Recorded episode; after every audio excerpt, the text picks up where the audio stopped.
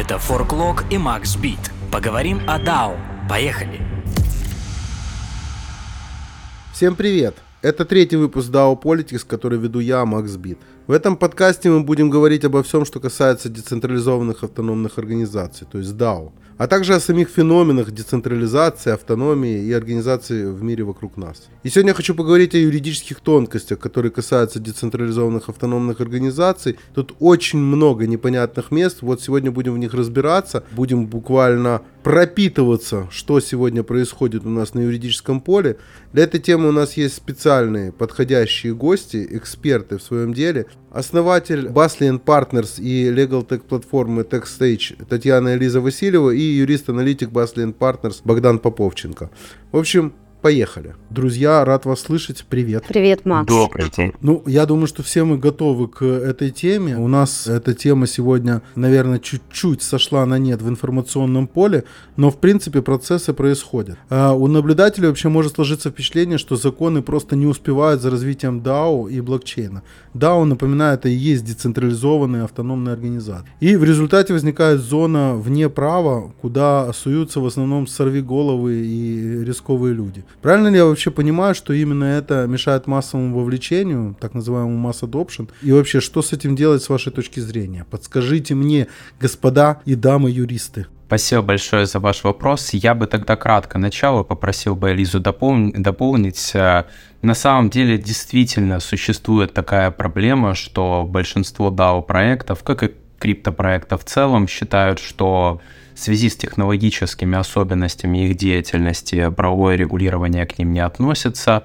Это связано с тем, что, как правило, DAO-проекты считают, что они децентрализованы, что они анонимны, но, к сожалению, это правда только отчасти, и в отношении большинства проектов применяется правовое регулирование. Мы буквально недавно обсуждали с Татьяной риски ведения э, деятельности DAO без юридической инфраструктуры и вот выделили для себя ключевую проблему. Здесь еще вопрос в том, что многие DAO пытаются э, дублировать собой уже существующие институты, которые в не в блокчейн реализации уже давно известны и регулируемые. А многие DAO просто воспроизводят, например, структуру э, инвестиционного краудфандинга. Многие DAO воспроизводят э, структуру синдицированных э, сообществ которые скидываются деньгами и куда-то вкладывают. Многие DAO воспроизводят структуру инвестиционного фонда. И с точки зрения экономики в этой имплементации нет ничего нового. При этом эти DAO а, вот эту вот экономическую имплементацию уводят действительно в совершенно нерегулируемый формат, пытаясь говорить, что если это децентрализованная автономная организация, то это совсем не является классической инвестиционной платформой, либо классическим инвестиционным фондом, поэтому а, на нас не распространяется регулирование, и мы будем жить в другом формате. А есть DAO, которые представляют некую новую экономическую имплементацию, которые дают а, какие-то новые технологические реализации. Это DAO, которые позволяют, например, использовать а, токенизацию собственной репутации, построение систем верификации каких-то значимых событий внутри DAO. Мы сами пытаемся в своем проекте а, в Legal Tech платформе построить именно такое DAO. Мы а, объединяем юристов, которые делают контрибьюцию контента, которые создают свои чат-боты внутри нашей платформы, конструируют своих виртуальных роботов внутри нашей платформы, мы их объединяем в ассоциацию. И внутри этой ассоциации у нас, соответственно, есть градации, кто что может верифицировать, градации, кто какие чат-боты, какие виртуальные роботы может валидировать для выпуска на платформу и кто, соответственно, какие э, роялти, какие доходы получает от монетизации вот этой вот интеллектуальной собственности, которая принадлежит DAO. То есть э, мы здесь внутри DAO э, строим некую новую экономику и используем блокчейн для внедрения новых технологических средств верификации. Но мы видим большое количество DAO, которые, как я в самом начале своего комментария рассказала, просто используют вот этот вот формат DAO для реинкарнации уже существующих инвестиционных механизмов.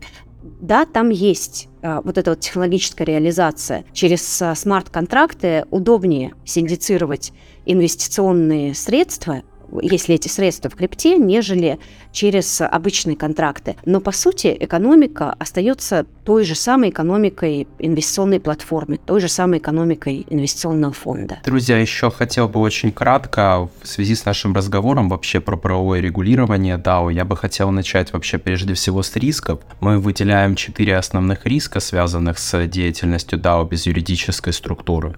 Если большинство DAO будут действовать э, без привязки к юридической структуре, а просто вот существовать, как так сказать, в онлайне, то есть следующие риски, а именно классификация деятельности данного DAO в качестве полного товарищества в большинстве юрисдикциях, это называется General Partnership, что влечет в свою очередь незащищенность личных активов партнеров, ответственность за действия друг друга, отсутствие отдельной коммерческой организации прекращение существования DAO в связи со смертью или выходом одного из партнеров.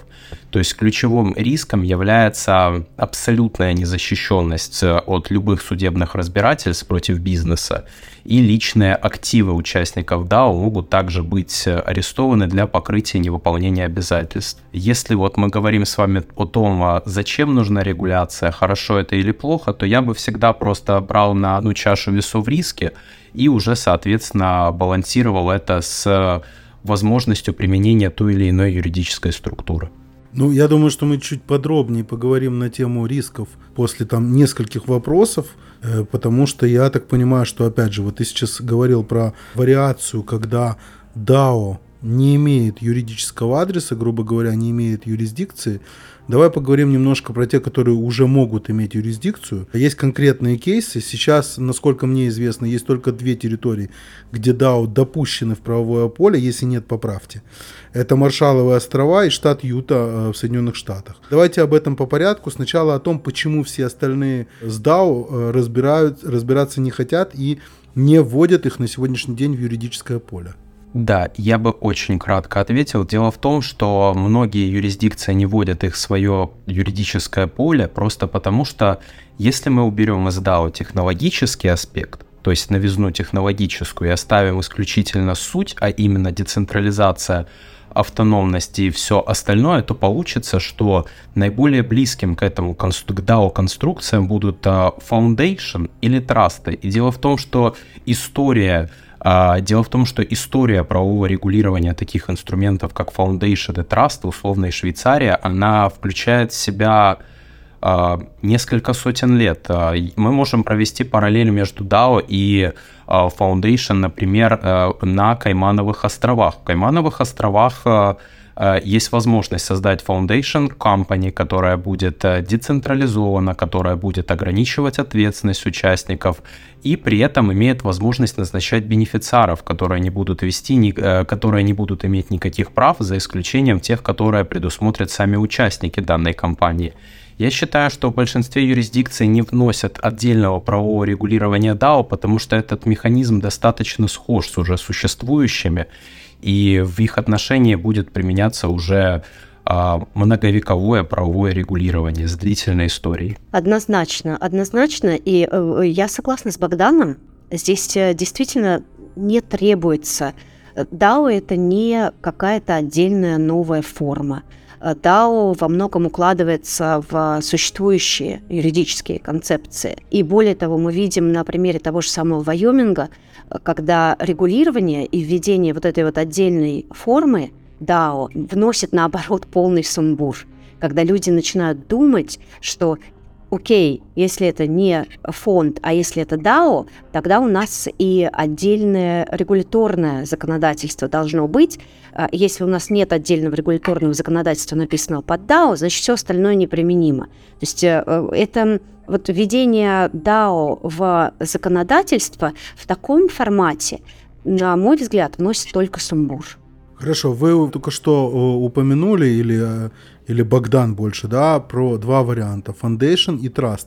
До этого мы говорили, что есть еще один вариант, это General Partnership, да. Почему этот вариант мы сейчас, этого партнерства, сейчас мы его, про него не говорили, чем он отличается от, опять же, регуляторных правил для тех же Foundation и Trust? Да, дело в том, что а, General Partnership — это квалификация применима к DAO, если у него не будет юридической инфраструктуры.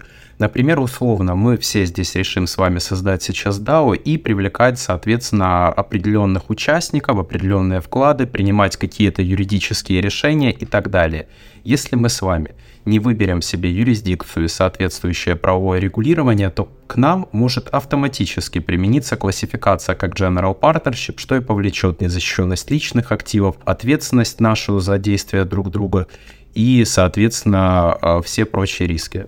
Это автоматическая классификация, она применяется в том случае, если мы как раз-таки решим ничего не делать с точки зрения юридической структуры. То есть, если подвести итог, если мы да выбираем юрисдикцию, то, скорее всего, мы, э, мы в какой-то момент упремся в регуляцию такую же, как в той стране, в той юрисдикции касательно фондов и трастов.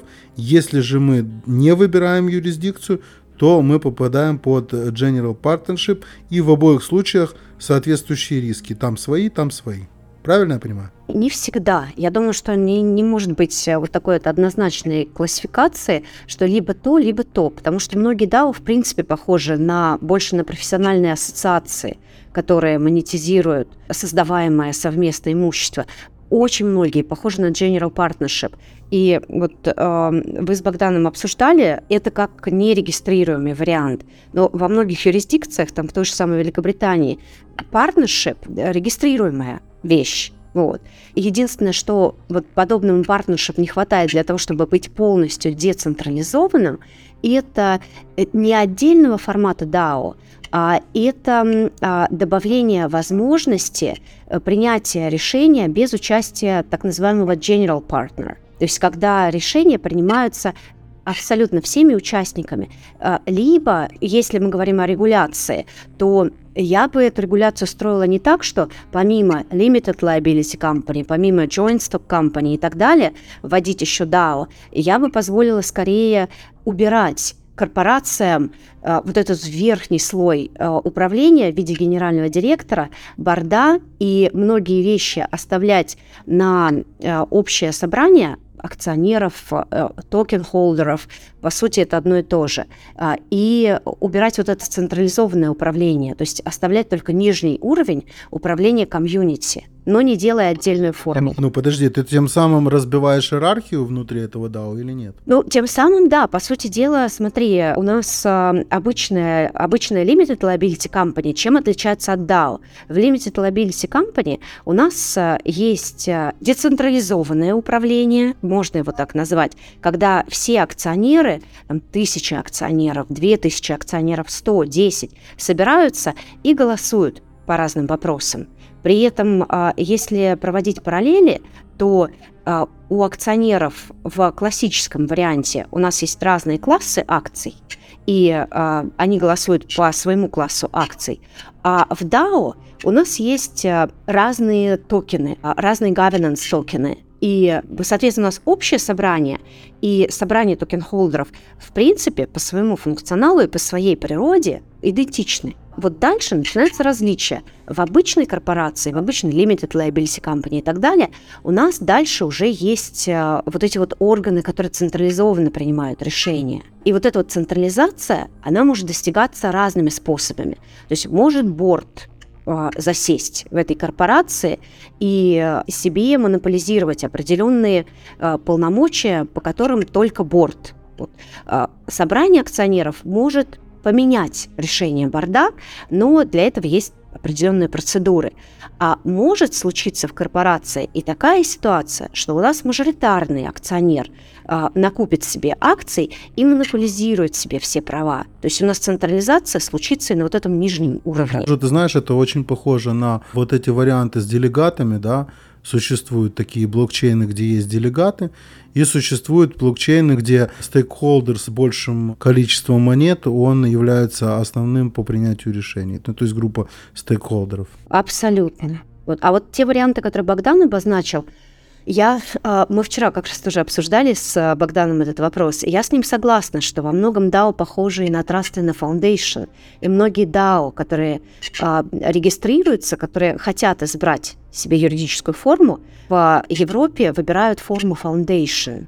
Вот. Но в этом случае у нас фактически вот этот вот борт, который управляет имуществом, принадлежащим Foundation, он тем же самым делегатом и является. Ну, я так понимаю, что и, соответственно, э, вся регуляторка, которая уже существует на данный момент в юрисдикции, она именно по этим рельсам она и будет двигаться. То есть по тем же правилам, которые есть для Foundation. Им не важно, назвался ты DAO или ты назвался Белый гриб. Абсолютно, абсолютно. И вот, знаешь, еще, Макс, здесь очень э, важная вещь, то, что у нас регуляторка, которая свойственна конкретной форме, вот. И регуляторка, которая свойственна отношениям а, инвестиционным, это вообще два разных слоя. Я бы хотел вернуться к моменту, связанному с Ютой и с Маршаловыми островами. А, какие же правовые особенности у каждой из этих передовых юрисдикций, какие нюансы, схожести э, и развития? Как вообще понять, ну, куда мне, например, лучше идти? Мне лучше идти в Юту или в Маршаловы острова? Или вот давай уже сразу же рассмотрим их как Третий вариант, мне идти просто зарегистрироваться фондейшеном где-то там в Европе. Или же последний вариант, мне вообще никуда не идти, и нигде не регистрироваться и попасть под э, General Partnership.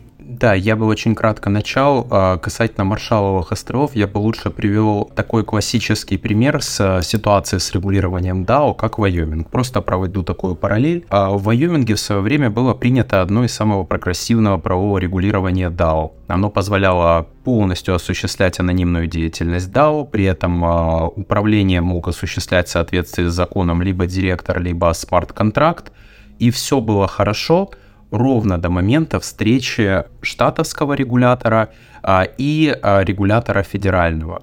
А, могу привести пример. Возможно, вам знакома криптобиржа Kraken, которая пыталась организовать себе юридическую инфраструктуру через Вайоминг и встретилась со следующей ситуацией, что она зарегистрировалась в Вайоминге и получила формальную возможность создания депозитарного учреждения. Но при этом ФРС не позволила открыть ни Кракену, ни Кастодия, ни э, Цельсиусу не позволила открыть мастер счета, необходимые для осуществления своей деятельности. Если мы говорим про пример со Штатами, то я бы, наверное, не ориентировался на конкретное законодательство какого-то штата, до того, как устоится прямая практика его взаимодействия с федеральным регулятором. Потому что штаты, особенно маленькие, как Вайоминг, они всегда стремятся сделать очень прогрессивное законодательство, привлечь большое количество проектов, дополнительные финансы. Но смотреть нужно на дистанции, как с этим будет взаимодействовать ФРС, как с этим будет взаимодействовать СЕК, и не вставят ли вот эти вот верхние, верхние регуляторы палки в колеса регулятору штатовскому. Про общую механику. То есть смотри, мы, например, для своего DAO тоже думаем, а где? Где это сделать? Вот, потому что у нас есть варианты сделать в Штатах, у нас большая американская аудитория, и а, здесь а, мы а, включили креатив и стали смотреть разные формы. DAO Вайомингская, либо, в принципе, взять такую интересную форму, как а, Public Benefit Corporation, которая обладает красивым статусом. То есть мы с комьюнити что-то делаем, а, мы делаем это в интересах общества, при этом мы имеем право коммерциализировать то, что принадлежит вот этой корпорации. Вот. Но при этом она обладает определенной централизацией. Вот. Либо идти в Европу и а, делать а, те же самые foundation, либо идти в офшоры и делать те же самые Маршалловы острова.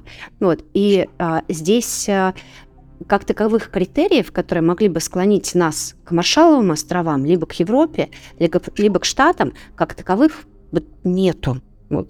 Если бы у нас была бы централизованная структура, то мы бы склонялись бы скорее э, к тому, где у нас э, находятся э, все люди, принимающие решения. Там и делали бы.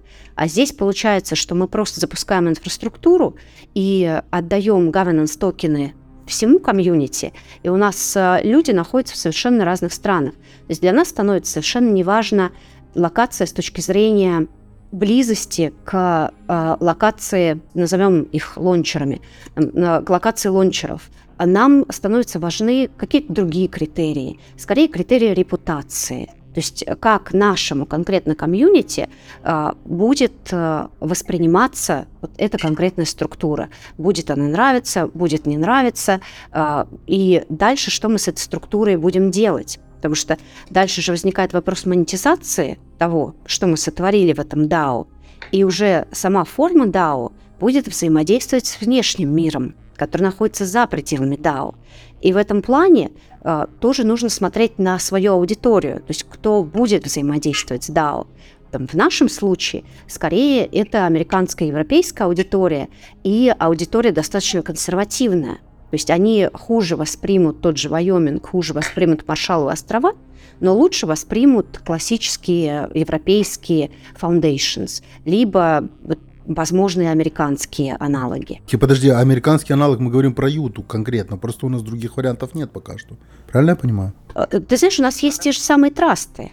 У нас есть те же самые американские трасты, которые мы можем подстроить под эту конструкцию. Ну, это мы подстраиваем, это уже на костылях. В Юте есть конкретный закон, конкретная понимаемая регуляция, я так понял из того, что я прочитал. Или сегодня это просто пока что только нейминг, то есть никакого, ничего внутри нет, а они просто сказали, да, мы разрешаем, но в принципе подложили под это те же самые или трасты, или фонды. В чем там разница? В чем разница фактическая? Вы в этом вопросе пытались ковыряться? Почему только про Юту идет речь? Ведь в США мы знаем, что есть правовое регулирование DAO Вайоминг, есть Вермонт, есть Делавэр, и теперь к этому пулу штатов присоединилась и Юта. Э, проанализировав э, ситуацию, вот, которую мы выше описывали с федеральным регулятором, это пока что закон, это видение конкретного штата и желание конкретного штата призна- признавать DAO как юридические лица. У нас есть э, минимум еще 4 штата других на выбор, и в данной ситуации а, само законодательство нам как-то сильно не поможет по той причине, что, допустим, я с вами хочу, я хочу с вами сейчас создать DAO. Мы находимся территориально в Европе и в Аргентине. Я предлагаю создать DAO в Юте или в Маршалловых островах. А, при этом я достаю все токены из DAO и исчезаю с ними.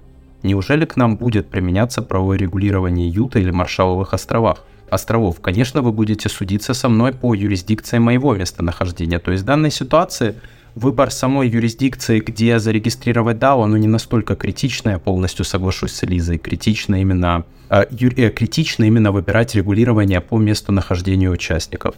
Я знаю аргумент, который привозят э, сторонники э, инкорпорации в тех локациях, где есть DAO законодательство. И этот аргумент э, связан с тем, что в данной юрисдикции смарт-контракт воспринимается как э, законный инструментарий голосования. Но при этом то же самое голосование на блокчейне можно валидировать с юридической точки зрения и в классических юрисдикциях, то есть и в классических форматах э, те же трасты и foundation. То есть э, это здорово, это красиво, а, это красиво, когда это красиво звучит, но по своей сути эта механика не дает сильных преимуществ. То есть, на мой взгляд, эти преимущества достаточно иллюзорные на текущий момент. Да, а в целом по закону хочу сказать, что закон действительно хороший. Закон Маршаловых островов а, со снижением фидуциарной ответственности участников DAO с признанием любых форм DAO, он хороший прогрессивный, даже в чем-то лучше, чем тот закон, что есть в Вайоминге на данный момент. Но вопрос с тем, какие проекты будут его использовать, это он остается открытым. Окей, окей. Если мы опять же тогда возвращаемся, получается, что а, в принципе то, что Таня сейчас говорит, она говорит о том, что у нас э, э уходит как раз та самая штука, из-за которой мы все собираемся и, и продолжаем собираться именно в нашей сфере. То есть уходит технологическая часть, в данном случае мы говорим про смарт-контракт, да, который как раз и изменял, грубо говоря, уже существующую форму в виде кооператива и превращал ее во что-то, которое, во что-то, что мы называем децентрализованная автономная организация. То есть уход, уход от вот этой самой формы,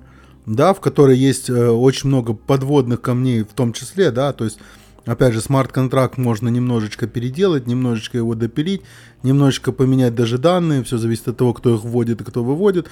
Там есть свои узкие горла, но в принципе, это как раз нас как бы немножко отличает от э, принятых традиционных инструментов и э, принятых традиционных форм э, управления и решения вопросов. Правильно ли это меняться и возвращаться в тот шаблон, с которым все мы знакомы, я вот не знаю. И вопрос как раз, каком направлении все это будет двигаться. Есть ли желание перейти на технологические рельсы и уйти от всех вот этих вот бумажных так в кавычках называю, да, бумажных, от вот этих вот бумажных принятий решений, да, когда, ой, подняли руки, проголосовали, ой, не проголосовали, а этот не поднял, а он, может быть, поднял, а потом ты увидишь протокол, и там непонятно, поднял он или не поднял, ну и так далее, и так далее. То есть есть вот эти вот споры. А там смарт-контракт, машина. Да, вот так и, и никак по-другому. То есть я думаю, что мы двигаемся как раз вот в том направлении, в направлении технологической э, подоплеки для решения различных вопросов, разли, различных проблем и различных форм вообще как таковых управления бизнесом, будь то, будь то социальным проектом и так далее. То есть вот э, вопрос, они смогут или не смогут понять, что технологическая часть, она неотъемлема от DAO, во-первых, а во-вторых, она и есть э, э, часть ядра, часть сути DAO. Как ты считаешь? Вот здесь я вернусь к тому, что в самом начале говорила, что мне кажется, что э, юристы, доктринологи и законодатели сейчас двигаются в ложном направлении. Э, децентрализацию нужно вводить не отдельным кусочком, что здесь мы оставим старый мир – а здесь мы сделаем отдельный маленький островок децентрализации в виде э, закона о DAO. Децентрализацию нужно вводить во все текущие инструменты, потому что вот огромное количество текущих инструментов хотят децентрализации и готовы к этой децентрализации. И нужно технологизировать э, законодательство в целом а, а не создавать э, вот этот вот э, загон для, для диких животных. Хорошо, давай перейдем к следующему вопросу, который назревает, исходя как раз из того, что ты сейчас сказала. Вопрос это касается правового поля для каждого участника DAO. Каким бы вообще стандартом нам хотелось бы прийти? Ну вот у вас есть проекты, вы уже копались в этом, рыли и приблизительно себе уже, наверное, нарисовали какую-то картинку. Ну и вторая часть этого вопроса, если каждый участник зарегистрирован в различных юрисдикциях, а само DAO еще в какой-то своей отдельной, то есть в третьей юрисдикции, то как это влияет на процессы? И какие проблемы возникают, как их решать? каким стандартам хотелось бы прийти? Хотелось бы прийти, во-первых, э, к общему принятию смарт-контрактов и а, их природы в законодательствах как можно большего количества стран, для того, чтобы мы могли уйти от а, вот этой вот стандартной бумажной формы, для того, чтобы мы могли заключать э, контракты там, через э, взаимодействие смарт-юнитов, э, через взаимодействие там, в метавселенных, и так далее и тому подобное, то есть максимально технологичное заключение контрактов а, и а, без вот этих вот э, длиннющих там, на 5, 10, 40 листов контрактов.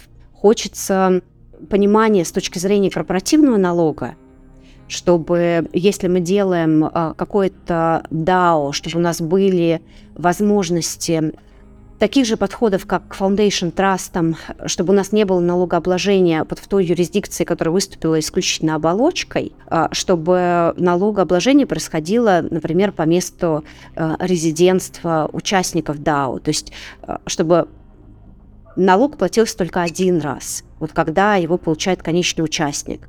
Это, это, это очень упрощенно, потому что в налогообложении здесь тоже огромное количество слоев вопросов, вот, и хочется очень четкого подхода к делегатам и к лончерам.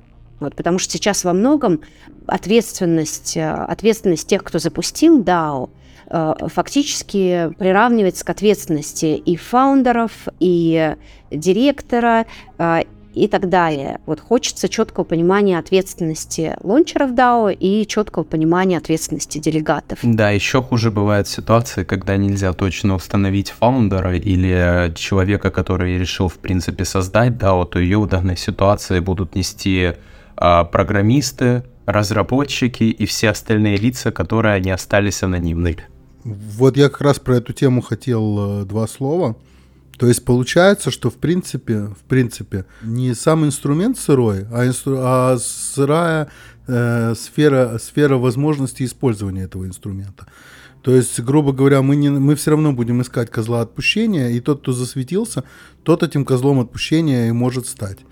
То есть, если, если вот так, как вот звучит этот вопрос, который я задал, если участник зарегистрирован в различных юрисдикциях, то, в принципе, если в этой юрисдикции его готовые будут искать, то его будут искать, а в другой, где не готовы, в принципе, ничего не происходит, не происходит и никакой ответственности у него нету. Так как я себе это сейчас представляю, или я себе что-то напридумывал. Э, нет, ты все правильно представляешь. Здесь а, Правда, несколько критериев. Здесь, если сам участник в одной юрисдикции DAO работает во второй, а, а таргетируемая аудитория, с которой DAO взаимодействует в третьей, то риск для самого участника активного, который контрибьютит в DAO и не просто получает от него выгоды, а который может рассматриваться как тоже в какой-то мере как лончер этого DAO. Но для него риск меньше, чем для участника, э, который находится в той же юрисдикции, где находится таргетируемая аудитория, с которой DAO взаимодействует. Но в целом, да, ты, ты, ты, ты прав. То есть картинка действительно такая, как ты описал. Единственное, что ты сказал, что не инструмент сырой. Не, я говорю, что сфера деятельности, где этот инструмент применим, она, она, она не готова к тому, чтобы этот инструмент применялся, и он не сырой. То есть там уже понятно, и технологически нам понятно, и с точки зрения смысловой нагрузки, и с точки зрения э, возможностей э, тех, про которые ты говорила э, конкретно, да, принятие решения, скорости принятия решения, обоснов, обоснованность принятия решения, техническое исполнение принятий, уже все готово. А вот как раз сфера, то есть, грубо говоря, мы не знаю, как сказать правильно, если в метафорах, то мы молотком, молотком пытаемся стучать по Э, винтам и болтам. Ну, то есть их нужно закручивать, а мы пришли с молотком.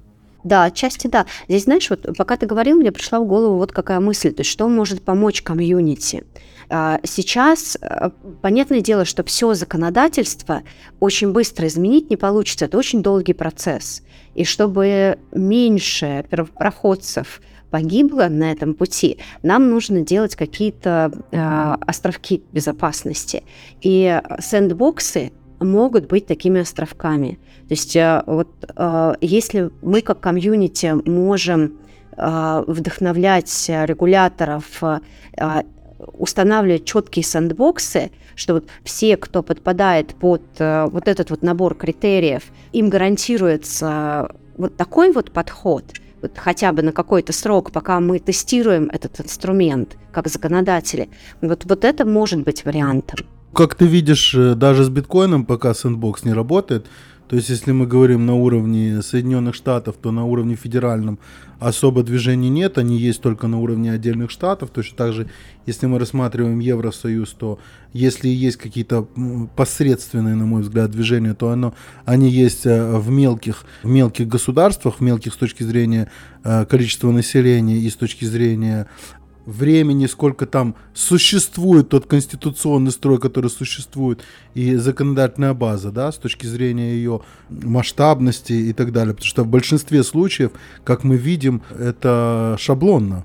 Ну, то есть, грубо говоря, в отличие там от, например, э, Великобритании, да, где там том на том, на том и это все длится уже там 500 лет как минимум, да, то есть эта конституция, она растет, она разрастается, и, в принципе, она изменяется с э, временем и с происходящим в этот момент. А если мы говорим про Мальту, которая только недавно вообще вышла из колониального строя, да, и превратилась в независимое государство, то конституция там она резаная, что-то да, что-то нет, что-то мы взяли здесь, что-то мы взяли там, из этого права, из того и так далее, и так далее.